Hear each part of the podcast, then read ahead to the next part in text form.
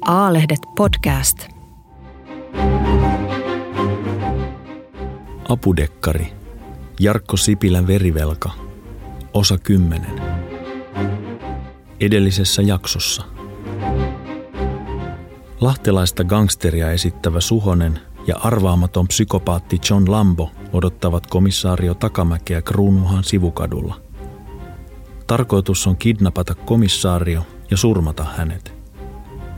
Pakettiauton takaosassa on myös Lambon aiemmin tappaman apurinsa ruumis. Poliisi voisi ottaa Lambon kiinni, mutta silloin palkkamurhan tuntematon toimeksiantaja jäisi selvittämättä.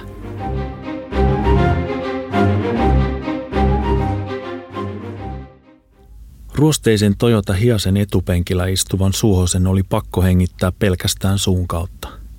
Takaosan ruumiin lemu kuumassa autossa oli hirvittävä. Se takertuisi vaatteisiin, eikä edes pesu auttaisi. Koko kuvio voisi kaatua siihen, että ohi kävelisi joku, joka tunnistaisi hajun. Kruununhaassa ei ollut suurta riskiä ohikulkevista poliisi- tai palomiehistä, koska asunnot olivat niin kalliita – mutta lääkäri kyllä tunnistaisi sinisen pakun ympärille leijuvan löyhkän. Kello lähestyi ilta seitsemään. Katu oli varjossa, mutta aurinko paistoi vielä pohjoisen puolen kerrostalojen toiseen kerrokseen. Painostava helle ei silti antanut armoa. Sääennuste oli luvannut illaksi ukkosmyrskyjä. Suosen iho oli hiestä nahkea, vaikkei hän tehnyt mitään. Rauhan katu oli kapea, viisi kuusi kerroksisten talojen reunistama kuilu, Heinäkuisena iltana parkkipaikkojakin oli vielä jokunen, koska ihmiset olivat mökeillään. Talvisin oli toisin. Sininen hiase seisoi alamäessä. Edessä näkyi pohjoissatama ja sen takana Korkeasaari. Vinosti tuleva valo teki merestä tumman. Roteva John Lambo, entinen Jussi Perälä, istui kuljettajan paikalla. Lyhyttukkainen vaalea mies ei pysynyt paikallaan – vaan naputteli tatuoiduilla käsillään ohjauspyörää tai korjasi asentoaan koko ajan. Suhonen tiesi miehen psykopaatiksi, mutta takaosa ruumis käänsi hulluviisaria vielä muutaman naksauksen eteenpäin. Lahtelaista rosvoa suikkasta esittävä Suhonen vilkaisi kännykkäänsä tarkistakseen ajan. Kenttää ei ollut, mikä ihmetytti. Lambo huomasi Suhosen toiminnan. Puhelin ei toimi, Mulla on jammeri päällä. Miksi? Suhonen kysyi. Jammeri oli tavallisesti noin tupakkaaskin kokoinen laite, joka blokkasi pienellä alueella kaikki puhelinsignaalit. Niitä oli löytynyt kotietsinnöissä ja rosvojen autoista. Useimmiten laitteessa oli kolme neljä antennia, joista jokainen lähetti häirintäsignaalia tietyllä taajuudella. Luin jostain, että ainakin jenkkipoliiseilla saattaa olla joku hätäpaikannuslaite mukana – ei jäädä sellaisen takia kiinni. Helvetin hyvä, Suikkanen totesi. Oikeasti tilanne oli todella huono, koska jammeri blokkasi myös Suhosella olevan puhelinverkon kautta toimivan seurantalaitteen signaalin. Pasilan johtokeskuksessa ei nähtäisi, missä he olisivat. Toivottavasti punaisen pisteen katoaminen oli jo huomattu ja reagoitu tilanteen mukaan. Tarkoitus oli napata palkkamurhan uhri, eli Kari Takamäki kadulta, viedä hänet syrjäiselle mökille ja hävittää ruumissa. Sen jälkeen kuitattaisiin palkkio jossain helsinkiläisessä hotellissa. Suonen ei tiennyt, mikä se oli. Suikkanen iski klassista tylppää esinettä kämmeneensä. Lyhyen kahvan päässä oli oluttölkin kokoinen, nahalla päällystetty hiekkapussi. Sillä saisi kenet tahansa tajuttomaksi yhdellä iskulla. Makee toi sun minipamppu. Suikkanen naurahti. Sopii tällaiseen. Saat se, jos homma toimii. Kiitos, Lambo sanoi ja jatkoi ratin rummuttamista.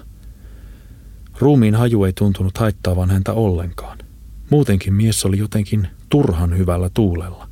Selvästi jännittynyt, mutta kuitenkin liian positiivinen. Tota, Suikkanen sanoi, Käytetäänkö me sitä setelikikkaa vai onko sulla parempia ideoita? Musta se on hyvä, Lambo totesi. Kytät on kiinnostuneita kaikesta poikkeavasta. Kyllä se siihen pysähtyy. Suhonen mietti vielä pakettiautosta leviävää ruumiin löyhkää. Normitilanteessa Takamäki pysähtyisi aivan varmasti ja soittaisi murharyhmän paikalle. Nyt Takamäki tiesi kuvion ennakkoon ja osaisi reagoida. Tunti aiemmin kotiinsa ehtinyt Takamäki oli vaihtanut farkut ja kauluspaidan sinisiin college-housuihin ja valkoiseen teepaitaan. Tavallisesti hän juoksi kesäisin sortseissa, mutta nyt operaation turvallisuudesta vastaava karhupäällikkö Tiilikainen oli määrännyt löysemmät verkkarit. Reiteen sai teipattua pienen Glock 26 pistoolin. Takamäen asunnossa turvallisuustarkastusta tehneet teknisen tiedustelun poliisit olivat yhä Takamäen kotona ja pysyisivät siellä kunnes operaatio olisi ohi. Komissaario solmi lenkkareidensa nauhat tuplasolmuun.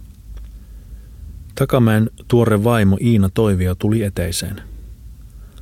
Tämä ei nyt ole ihan paras idea mun mielestä, mutta ymmärrän kyllä. Jotenkin.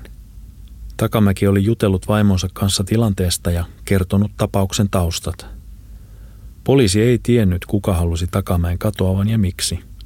Maksajan jäljittämiseksi piti pelata rosvojen peliä. Iinakaan ei ollut keksinyt mitään syytä. Komissaario hymyili. Eihän tämä nyt ollut aivan paras tapa aloittaa avioliittoa, kun häät olivat olleet eilen ja takamäellä piti olla vapaapäivä. He olivat suunnitelleet iltapäiväkävelyä kaivopuiston rantaan ja illallista hyvässä ravintolassa. Päivä ei ollut mennyt ajatusten mukaan, kun uhkatilanne oli paljastunut. Kari Takamäki antoi vaimolleen suukon. Pian nähdään, hän hymyili. Kaljupäinen Jussi Rahkonen ilmoitti virvepuhelimeen, että uhrilammas oli nyt lähdössä. Iina katsoi Rahkosta moittivasti. En pidä tuosta koodinimestä. Poliisihuumoria, Rahkonen sanoi nolona. En mä sitä keksinyt. Lambo oli kyyryssä hiasen etupyörän kohdalla kadun puolella, ikään kuin tutkien rengasta – Suikkanen oli vienyt 20 setelin jalkakäytävälle ja painanut sen purkalla kiinni lämpimään asfalttiin. Kappareiden idea oli, että takamäki pysähtyisi setelin kohdalle ja kumartuisi poimimaan sen. Silloin toiminta alkaisi. Suhonen oli säätänyt pakun apukuljettajan puoleisen peilin niin, että hän näki takaosan luukusta Rauhankadun eteläisen jalkakäytävän. Kevyt kopautus auton peltiin olisi Lambolle merkki siitä, että takamäki oli ulkona. Suone vilkaisi vielä mattokäärettä pakun takaosan oikeassa reunassa ja mietti, mitä holopainen oli mahtanut tehdä. Todennäköisesti ei paljon mitään. Suone katsoi peiliä ja huomasi tutun hahmon kadulla. Hän kopsautti kädellään peltiä. Lambo kiertäisi keulaan ja napauttaisi samalla tavalla autoa, kun takamäki kumartuisi seteliin. Suone liikkui sivuovelle ja nosti kätensä valmiiksi sivuoven kahvaan. Muutamaa sekuntia myöhemmin Suhonen kuuli läimäyksen. Hän veti rivakasti oven auki. Takamäki oli ehtinyt nousta puolikyyryyn ja seteli oli hänen kädessään. Lambo työnsi komissaariota ja Suhonen otti komissaarion kädestä kiinni vetäen häntä sisään. Takamäki ei vastustellut kuin nimeksi, mikä teki kaikesta helpompaa. Voima oli kuitenkin siihen nähden liikaa ja Sisään lennähtävän takamäen selkä kolahti takaosan kadunpuoleiseen kylkeen. Mies ähkäisi. Lampo sulki sivuoven. Suhonen ei sanonut mitään, vaan nosti pikkupamppunsa ja hymyili komissaariolle. Suhonen iski kerran vasempaan kämmeneensä niin kovaa, että kuului kunnon läsähdys. Varmuuden vuoksi hän odotti vielä, että Lampo ehti kuljettajan paikalle ja toisti liikkeen. Takamäki oli ehtinyt jo vetää Suhosen antaman mustan kangashupun päähänsä. Se peittäisi sen, ettei vammoja tullut. Komissaarion olo tulisi kyllä tukalaksi, kun löyhkä täyttäisi nenän, Suhonen ajatteli. Hupun alla ei ollut helppo hengittää muutenkaan. Suhonen katsoi kuitenkin väliikkunaa. Ase oli kädessä valmiina. Pelko liittyi siihen, oliko Lampo huomannut mitään. Mennään, Suikkanen sanoi ja läimäytti tehosteeksi etuseinään. Lambo käynnisti moottorin ja hiase lähti liikkeelle. Kaikki ok takana, mies kysyi hengästyneesti. Huh, Suonen ajatteli. Kaikki oli mennyt täydestä. Joo joo, eihän kadulla ollut ketään, Suikkanen kysyi. Ei, kuski vastasi. Ihan helvetin hiljaista. Ei ketään. Saatana miten hienoa. Tämä meni just niin kuin piti. Tiukasti liikennesääntöjen mukaan sitten, Suikkanen muistutti. Hiase tuli Rauhankadun ja Pohjoisrannan risteykseen. Valot vaihtuivat 20 sekunnin sisällä vihreiksi ja pakettiauto kääntyi pohjoiseen. Suonen oli laittanut pistoolinsa takaisin kainalokoteloon ja kurkki takaosan ikkunasta. Hiase kulki satasta Porvoon moottoritietä itään. Lambo oli avannut ikkunoita, kun Suikkainen oli uhannut heittää Hollen ruumiin sivuovesta moottoritielle. Silti oli pakko hengittää vain suun kautta. Takamäki makasi pakettiauton vanerilattialla. Suhonen oli laittanut suunnitelman mukaan komissaarion kädet selän taakse nippusiteisiin, mutta ne oli valmiiksi leikattu lähes poikki. Nykäisy vapauttaisi kädet. Komissaarion olo oli varmasti vaikea, koska huppu vielä vaikeutti hengitystä. Suhonen ei ollut kiristänyt hupun kaulan naruja. Miten ajattelit, että ruumiit hävitetään? Lambo kysyi. Ensimmäiset pisarat putosivat hiasen etulasiin. Taivas edessä näytti tummalta. Suhonen tuli takaosan luukulle. Kääritään kanaverkkoa ja laitetaan kunnon painot mukaan. Pysyvät merenpohjassa. Niitä riittää holopaisellekin, Suikkanen totesi viileästi. Ai jaa, Lambo sanoi ja käänsi tuulilasin pyyhkiät päälle. Mun mielestä vähän epävarmaa. Edessä iski salama. Sade koveni. Suonen erotti moottoritien laidalta kyltin, joka kertoi seuraavan olevan Söderkullan liittymä. Oikea olisi noin seitsemän kilometrin päässä. Lambon kanssa oli sovittu, että hän järjesti paikan, jossa ruumis hävitettäisiin. Karhupäällikkö Tiilikaisen mökki sijaitsi Nevaskolfin eteläpuolella. Puolenkymmentä karhumiestä odotti maastossa. Lampu kuitenkin hiljensi vauhtia ja siirtyi erkanemiskaistalle. Ei vielä tästä, Suikkanen sanoi. Vasta seuraavasta. Ei kun tämä on oikea, Lampo totesi ja vilkaisi taustapeiliin. Miesten katseet kohtasivat. Gangsteri käänsi pakettiauton sillalle yli moottoritien. Suunta oli pohjoiseen. Mihin sä menet? Muistin juuri hyvän paikan. Se on parempi kuin sun. Hylätty minkkifarmi. Siellä on iso lihamylly, josta voi ajaa läpi mitä vaan. En pidä tästä, Suikkanen sanoi. Toisessa oli kaikki valmiina. Puhelimen kentässä oli nolla palkkia, joten hän ei saisi mitenkään läpi ilmoitusta muuttuneista suunnitelmista. Pari kilsaa tästä. Päästään nopeammin takaisin stadiin. Seasideissa on sulle sitten tarpeeksi merta. Seasideissa, Suonen mietti. Hotellissa kaiketi. Ainakin aiemmin Lambo oli puhunut siitä, että rahat noudettaisiin jostain helsinkiläishotellista. Lipsauttiko hän tämän tahallaan vai varomattomuuttaan? Suhonen ei ollut varma. Pitäisi vielä onkia lisää tietoa rahoittajasta. Hotellin nimi oli hyvä alku, mutta joku kontakti, huoneen numero tai muut yhteystiedot auttaisivat eteenpäin. Sitten tilanteen voisi pysäyttää. Ukkonen jyrisi. Pajut kasvoivat vanhan peltirunkoisen puolikaaren muotoisen teollisuushallin seinämillä. Nyt jo märällä hiekkapihalla oli ruohomättäitä ja heinät puskivat läpi. Kuusikko kiersi alueen. Pakettiauto pysähtyi rakennuksen eteen. Sade oli rankkaa. Salamat iskivät. Lampo hyppäsi ulos ja avasi päädyn isot liukuovet. Suonen tunsi, että hänen oli pakko saada raitista ilmaa. Suhonen avasi sivuoven ja jätti sen auki. Ehkä tämä auttaisi takamäkeä hieman. Lambo oli hämärässä kaarihallissa suojassa sateelta ja Suhonen kiirehti sinne nopeasti. Sadehti kastella hiukset ja kasvot. Ei huono paikka, Suhonen sanoi suikkasen viileän tyyliin. Miten ajattelit?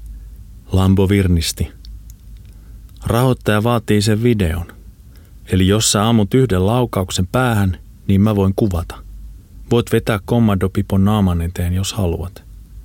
Sitten pitää ehkä pilkkoa kroppaa pienemmäksi, mutta tuolla nurkassa on teollisuustason lihaleikkuri. Hoituu kätevästi niin. Lopuksi myllytään ruumis. Mitä sille jätökselle tehdään? Suikkanen kysyi. Mille jätökselle? Helvetti, Suikkanen sanoi. Ei mylly kadota mitään, vaan jauhaa kaiken massaksi. Jos se jätetään tänne, niin joku löytää sen ja siitä irtoaa DNA. Suone halusi painostaa Lamboa kertomaan suunnitelmasta enemmän.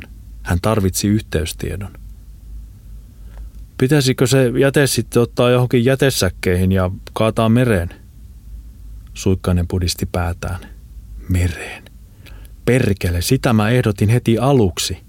Jos muutat suunnitelmaa, niin mieti se loppuun. Uhitteletko?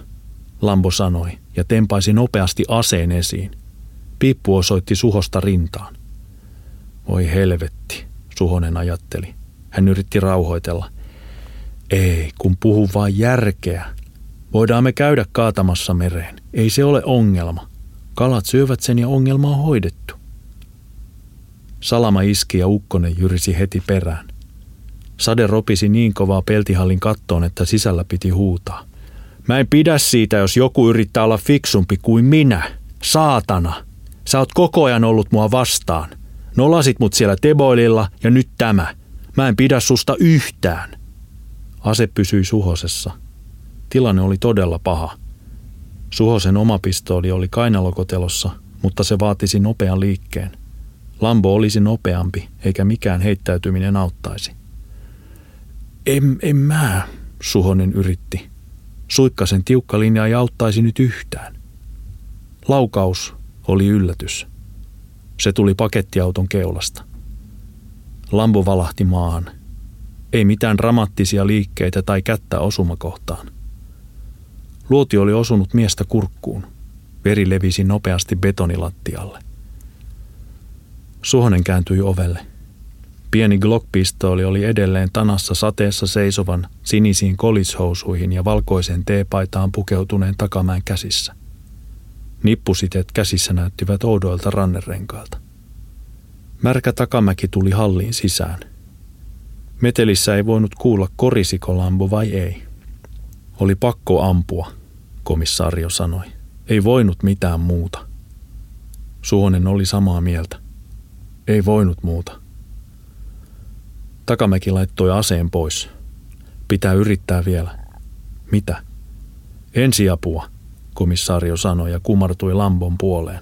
Suone potkaisi maassa olevan Lambon pistooli varmuuden vuoksi kauemmaksi. Tarvitaan ambulanssi. Pelkkä ensiapu ei auttaisi. Paikalle pitäisi saada apua tai tämä kuolisi. Voi helvetti, Takamäki puuskahti.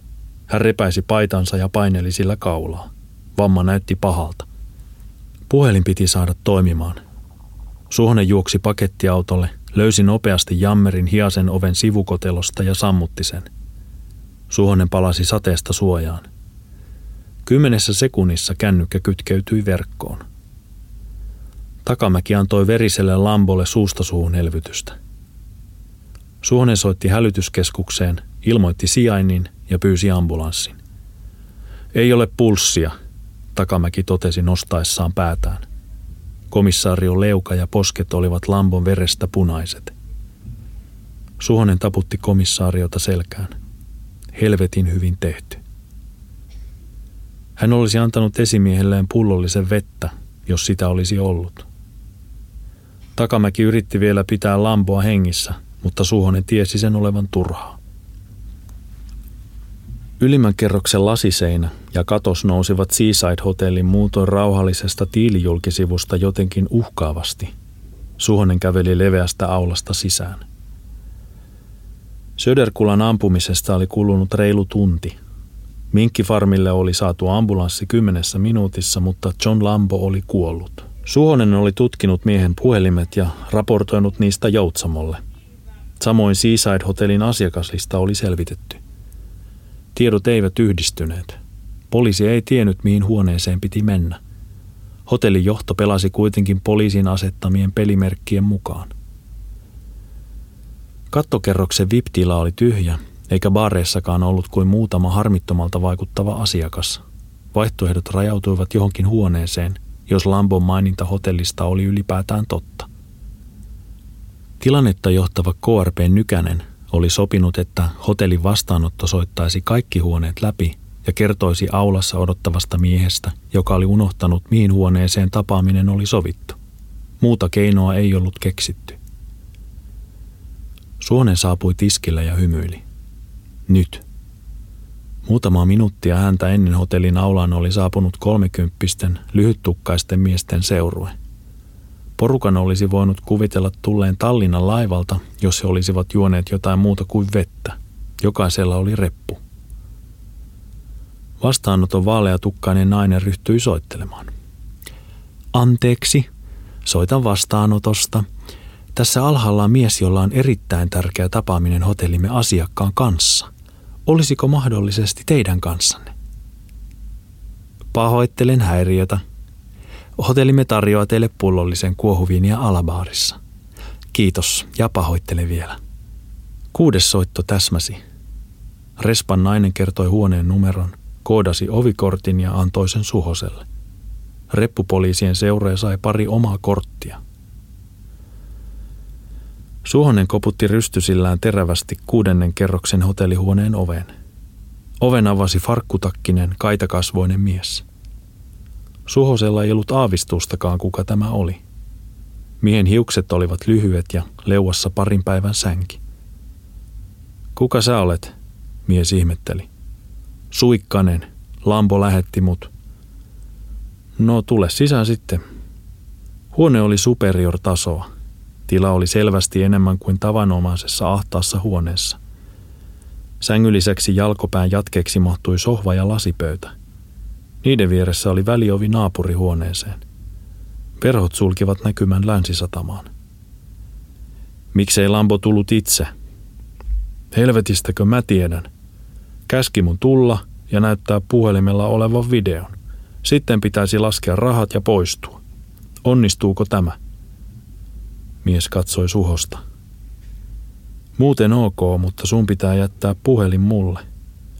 Näytä video, laske rahat, ota ne mukaan.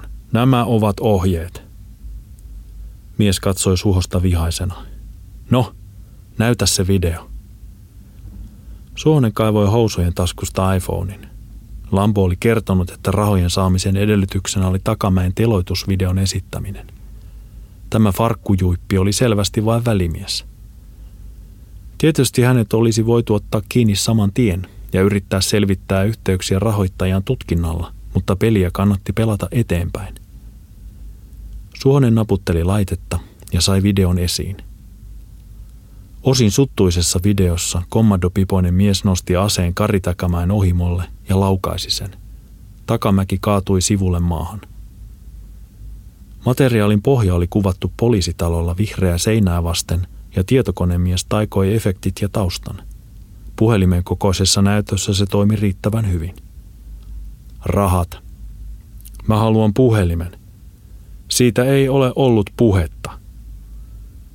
Farkkutakkimies otti pari askelta taaksepäin ja soitti. Tämä oli hyvä, Suhonen ajatteli. Tästä saataisiin soittotietoja.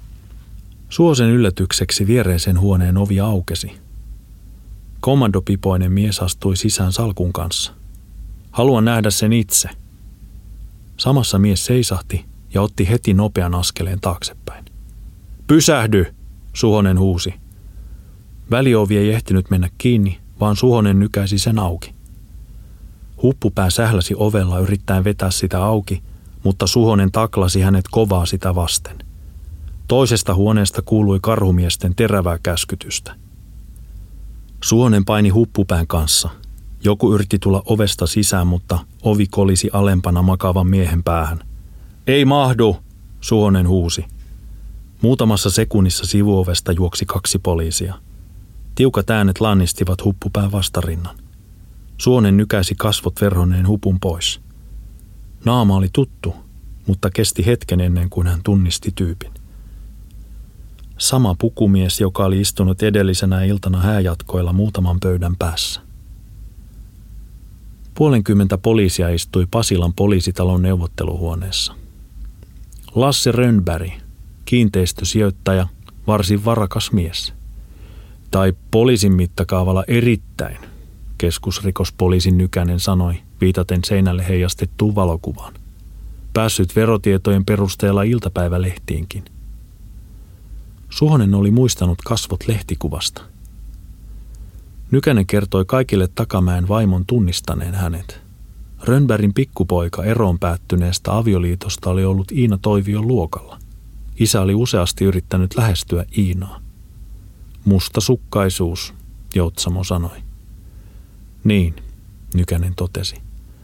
Rönnbergiltä ei koskaan tullut mitään uhkauksia, vaan pikemminkin kukkia ja viinipulloja. Iinan mukaan Rönnberg oli houkutellut häntä Tokion matkalle noin vuosi sitten, mutta Iina oli kieltäytynyt, koska seurusteli tuolloin Takamäen kanssa. Eikä Iina tietysti halunnut puhua asiasta Takamäen kanssa, Joutsamo sanoi. Juuri näin, Nykänen totesi. Mies ei muutenkaan herättänyt mitään epäilyksiä. Enemmän Iina oli ottanut tilanteen imarteluna. Mitä mies itse? Joutsamo kysyi. Nykänen kohautti olkapäitään. Rönnberg puhui asian heti ensimmäisessä kuulustelussa. Tarkoitus oli takamäen katoamisen myötä lohduttamalla päästä uudestaan Iinan suosioon.